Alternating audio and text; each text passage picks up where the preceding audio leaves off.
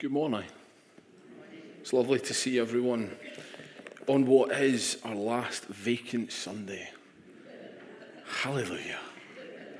Friends, I, I'm struck as this is read for us of those words of, of, of Joshua before the commander left and he was told to take off his sandals, for you are on holy ground.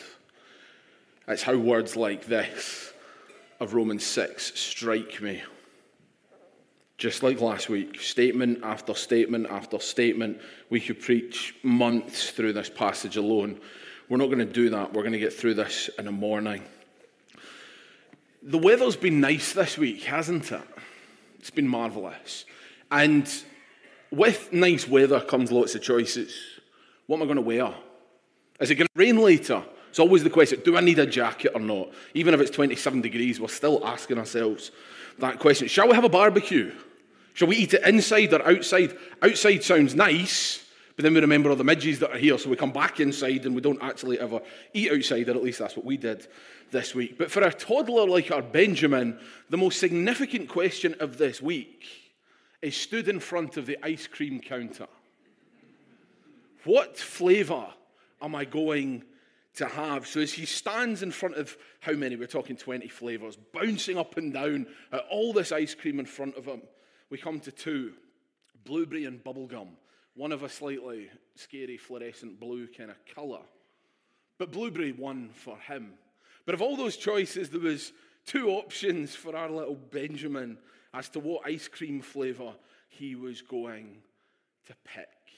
So we're thinking this morning about twos, about choices and about options, of which there are two. This is simply where we're going this morning. There are only two masters, and we are either enslaved to sin that results in eternal death, or slaves to Christ, resulting in eternal life. So we'll recap last week, the first two verses of Romans 6. What shall we say then? Are we to continue in sin that grace may abound? By no means. How come we who have died to sin still live in it? last week we were looking at, we were, we were beginning to understand that, that we cannot continue in sin because we are dead to it. We've, we were given this wonderful illustration of baptism, weren't we? This, this idea that as we are plunged into the pool here, so too we are dead to sin. We die to sin, we are alive in Christ. We're dead then to the eternal effects of sin. Sin no longer has a hold on us. It no longer has any authority over us. Therefore, we cannot allow sin to reign in our bodies any longer. And this question is asked from somebody whose desire is to avoid the work of holiness, to avoid the work of Christian living. Can't I just do what I want? And it's a question that we all face because let's face it, sin is fun. Sin is enticing. We run into temptations that overwhelm us. And at times we're confronted with that feeling, if we're really honest, of, ah, just once more. Why not? After all, I'm not going to hell because of this. If I just do this once more, what does it really matter? My salvation, everything that, that, that is assured within me rests solely upon the Lord Jesus and not on me. I know God's not going to reject me because I'm a good Protestant and I understand that salvation is through uh, is by grace through faith alone. The law doesn't condemn me any longer. I'm no longer under the law. God is love and all that. So what does it really matter? I can be forgiven, I can be restored. So why really care? Why not just give in and enjoy a sin or two? See, Paul starts this by knowing that our first desire is to serve ourselves. That our first desire is to live for ourselves to ensure that our own interests are met. He knows that we will do whatever we can to try and twist the truth to benefit ourselves, to justify it. And I think it's one of the dangers we have with Christian liberty, the freedom of conscience, is that if we do not have a firm biblical foundation shaping our ethics and our lifestyle choices, we will do everything we can to justify our sin. Everything. We'll even try and tell God. And we jump then to our verse 15. What then? Are we to sin because we are not under the law, but under grace? The second objection is saying, okay, so now we're dead to sin and now, now we're alive. Surely I can just keep on going because I'm now a person of grace. I'm not a person of law. I don't sit under the old covenant and the condemnation that it brings to an unbelieving Gentile, but rather I am safe in the hands of the Lord. And we have then the second picture. We had last week's picture, which was baptism, and this week's picture is of slaves or of servants those obedient to their master. Everyone, even us, before we were saved, before we came to know the Lord Jesus, were servants of sin. Yet when we come to know the Lord, we are now servants of righteousness. We were once dead to God, but now through the work of the Holy Spirit, we are alive in Christ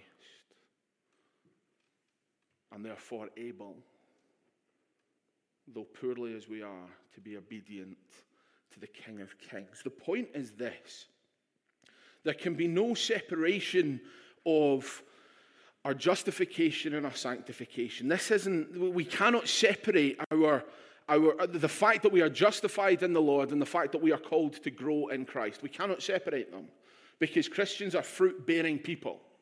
There's no such thing as an unfruitful Christian, they don't exist. We're fruit bearing people. Charles Hodge, great theologian of the 19th century, said simply this If a man can live at peace with his sin, he has no peace with God.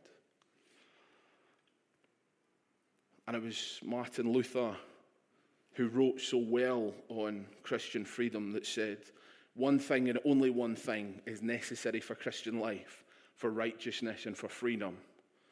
That one thing is the most holy word of God, the gospel of Jesus Christ. So let's fire into this passage. We'll start here, verses 15 to 16. What then? Are we to sin because we are not under the law but under grace? By no means. Do you know that if you present yourself to anyone as obedient servants, you are slaves to the one whom you obey, either of sin, which leads to death, or of obedience, which leads to righteousness? We can try and convince ourselves any way we like, but the Bible is exceptionally clear that there are two masters. We either serve sin or we serve Christ. There is no middle ground, there is no there is no Switzerland. There is no neutral ground. There is no in betweens. There is no substitutes. We serve Christ or we serve sin.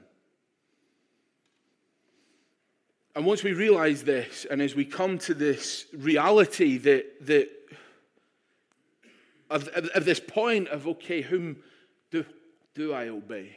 Who is my master then? We come to this point and Either we obey sin or we obey God. Jesus tells us simply himself in Matthew 6 24, so famously, no one can serve two masters. For either he will hate the one and love the other, or he will be devoted to the one and despise the other. You cannot serve God and money. The manifestation of sin that Jesus is talking about in Matthew 6 is money. You cannot serve them both. You can have one or you can have the other. You cannot have both. This is hard. Right? I get that. This is hard for us to wrestle with because as we look around us and we look at our friends, our family, our colleagues, those we love, our neighbors that don't know the Lord Jesus, we don't sit there and go, oh, they're evil. We don't sit there and think, ah, oh, be gone from me, evil one. We don't do that.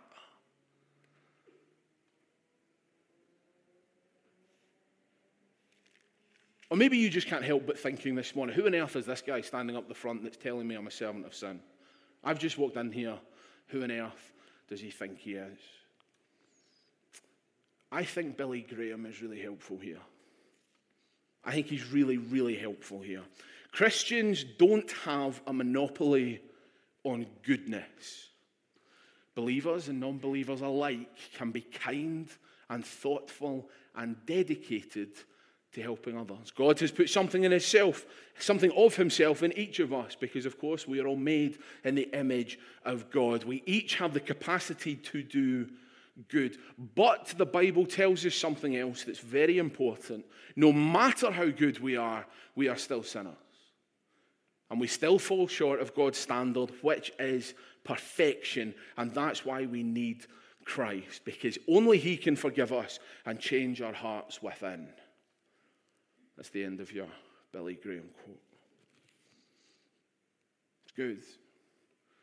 I'm not sitting here, standing here, trying to say that it is not possible for anybody out with the Lord Jesus to do good. I'm not saying that. I don't think Paul is, in, is saying that. But there is a recognition, friends, that there are two masters, and we can only serve one.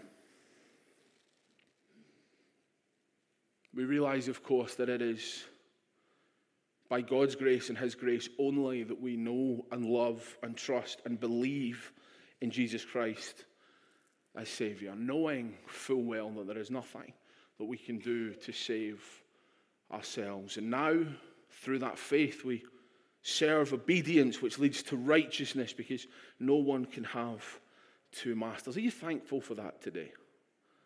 Are you thankful that if you know and love Jesus, you do not have two masters?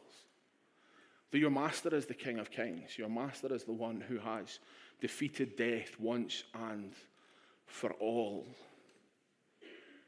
So let's move then to verse 17 and the fact that we have been set free. But thanks be to God that you who were once slaves to sin have become obedient from the heart to the standard of teaching to which you were committed. And having been set free from sin, have become slaves of righteousness. I am speaking in human terms because of your natural limitations. For just as you once presented your members as slaves to impurity and to lawlessness, leading to more lawlessness. So now present your members as slaves to righteousness, leading to sanctification. I absolutely love the beginning of verse 19. I'm speaking in human terms because of your natural limitations. It's nice of him. It's good of him. It's certainly helpful. And I wonder, this is complex enough for us to break down. So I wonder if he didn't put it in human terms for us, what on earth we would be reading in front of us, things that our human minds would certainly struggle to understand. Paul here is giving thanks. He's giving thanks to God that we are no longer slaves to sin, and so we should. What an unbelievable truth to proclaim. I am not a slave to sin, I am a slave to Christ. Hallelujah. It's absolutely glorious. And his prayer of thanksgiving for those that are in Rome and all who make up the church is that we are no longer slaves to sin.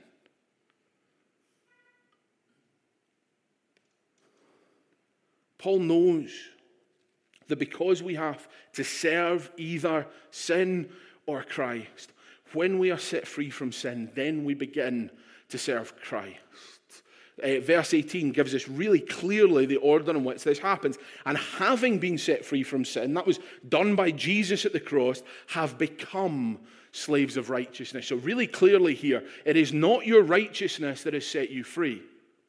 There is nothing of my doing, nothing of your doing, nothing of my good works or your good works, as limited as they will be, that has set us free. But Jesus at Calvary has set us free. And just as we were willing participants and loved by the old master and did Satan's work, now we can willingly love and obey our new master, Jesus Christ.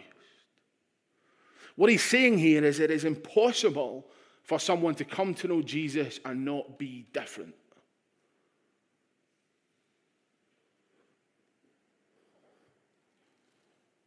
I want to notice something as well that's really, really important in verse 17, you became obedient from the heart. I think this is really important for our assurance as we look for those assurances of who am I? Does the Lord love me? Do I know the Lord? He's not saying that we went from sinning to doing acceptable deeds and these now outward appearances are proof. But again, the order here is really important. You've been set free, you're slaves of righteousness, and we have become obedient from the heart.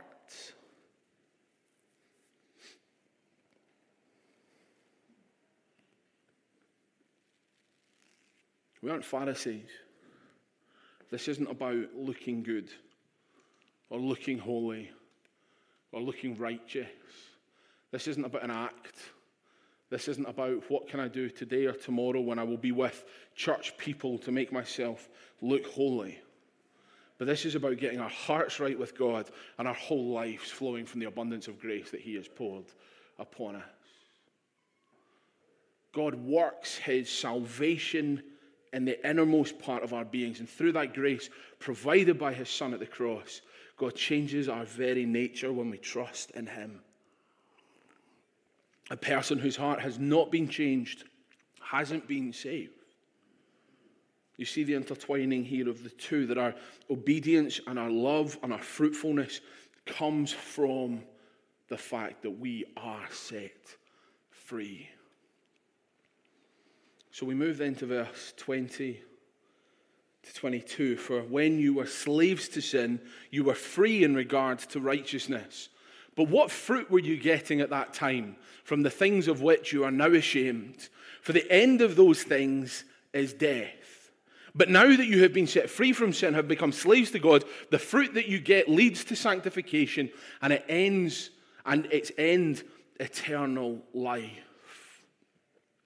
This has got incredibly personal here. This is the finger pointing at us as individuals. This is making us stand before God for a total reality check. On Judgment Day, friends, there will be nobody standing beside us. There will be nobody, well, there will be nobody for us to point a finger at. There will be Nobody for us to say, yeah, yeah, but. It is us as individuals before our Maker. Where do I stand before God? Friends, where do you stand before God? There are two answers.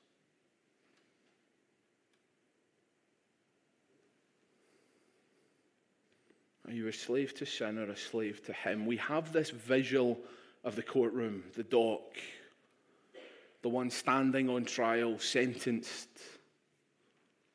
That's the image that I think Paul wants us to see here. And as that hammer strikes down, if we do not know and love Jesus, that judgment is guilty. And the fruit of that guiltiness is death.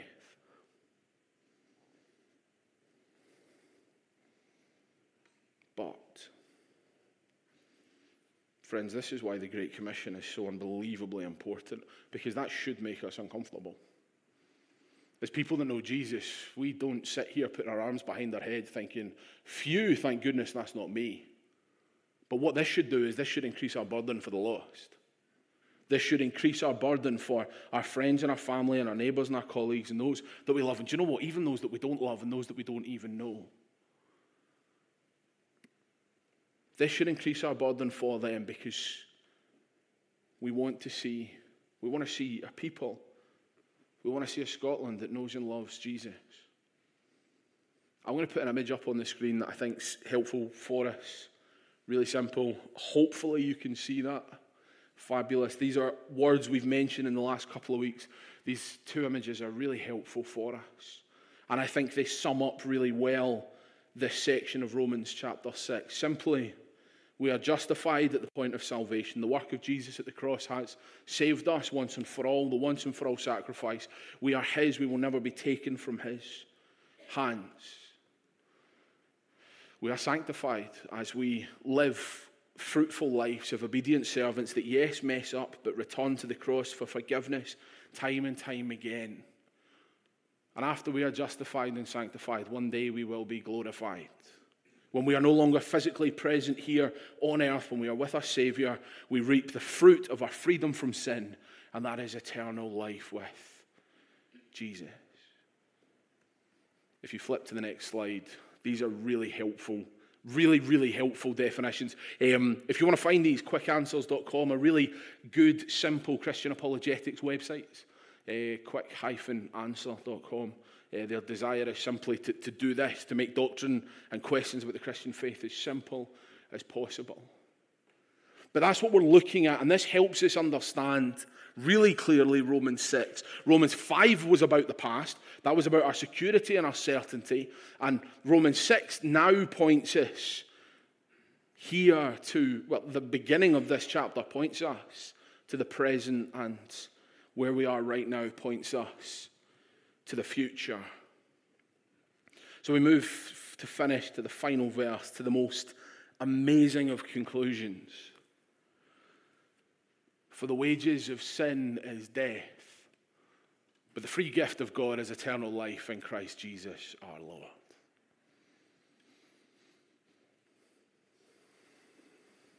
The wages of sin is death. Workers receive a wage. The wages of sin is death. But free gift of God is eternal life in Christ Jesus our Lord. Grace is free. And that was the stumbling block. That was the stumbling block at the beginning of Romans 6 and verse 15. That was the stumbling block for free as people say, grace is free, full stop, and drew their own conclusions. Salvation is free, serving Jesus is not as simply as I can possibly put it. This verse should bring us such comfort. It should bring us such assurance. It should bring us such joy that because of the work of our Lord Jesus, eternal life with Him is ours. So, pulling that in. Jesus is the only way from sin into righteousness. Jesus is the only way. I hope you know that, and if you don't know that, I'm going to invite you shortly to consider that. Acts 4 2. And there is salvation in no one else, for there is no other name under heaven given among men by which we must be saved. A couple of things just to apply this. These first 14 verses of Romans 6 have taught us and shown us that because we died with, because Christ died, we died with him. Because he rose, we rose with him in his new creations in the resurrected life. We have become slaves to righteousness. We have gone to do the Lord's bidding. Therefore, we should surrender everything to Him. Our fallenness, our humanness, everything that we are, every aspect of our life, we give to Him in surrender because we are His. And in the second half, we have this different analogy of from baptism to slaves of sin and recognizing that salvation for us is a call, is a call from sin to holiness. And if there's anything I want you to remember from the last couple of weeks in this, it is simply this, friends take your freedom seriously. And let us together as a community of His people take up His call to holiness. This was a radical thing to do in first century Rome.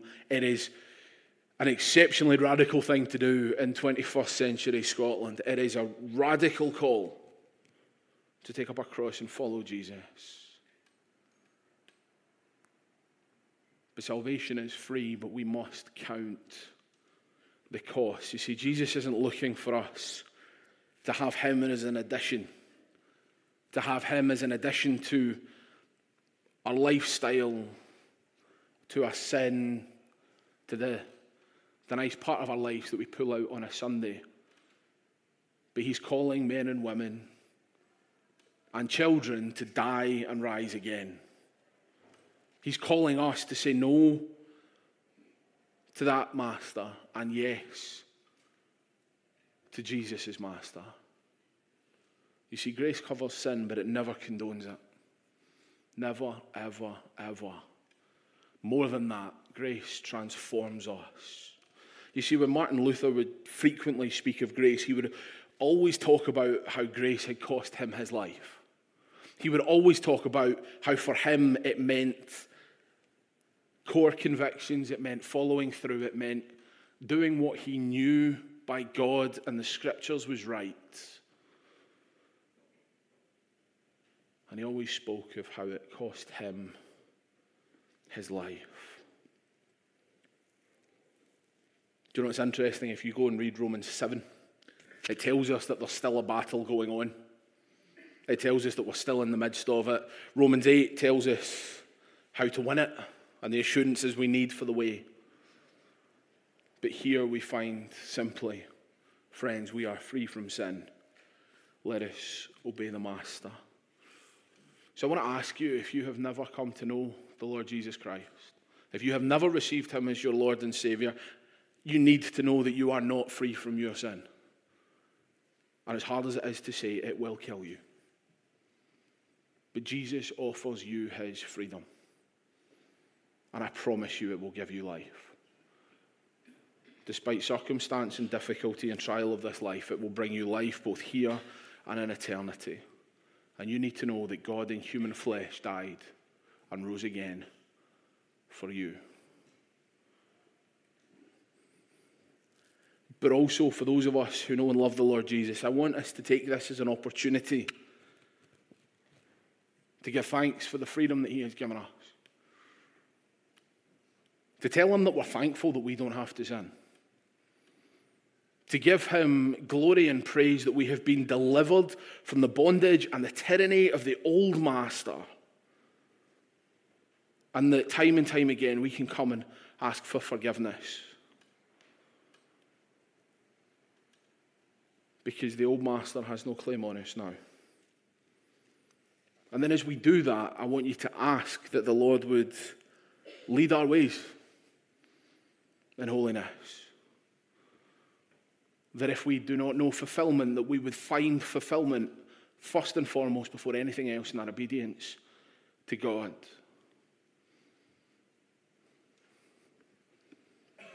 So let's take a moment before we stand and sing. If you sense that it is right to receive, to know the Lord, I want you to ask Him to be free from your sins to say to him that you want to be his, to know him, that you love him, and that you too might know the eternal life that he brings. Friends, let's take a moment. Let's bow our heads and let's pray. Father, help me to surrender every aspect of my life to you in all of its entirety. Help me, Lord, first, before I am anything to anyone, that first I may be a servant of the risen King. Lord, we so need you. We so need your spirit in us and with us. But we rejoice this morning, Lord, that you have set us free from death, that you have brought us into glorious light. And we rejoice that the free gift of God is eternal life in Christ Jesus our Lord. Amen.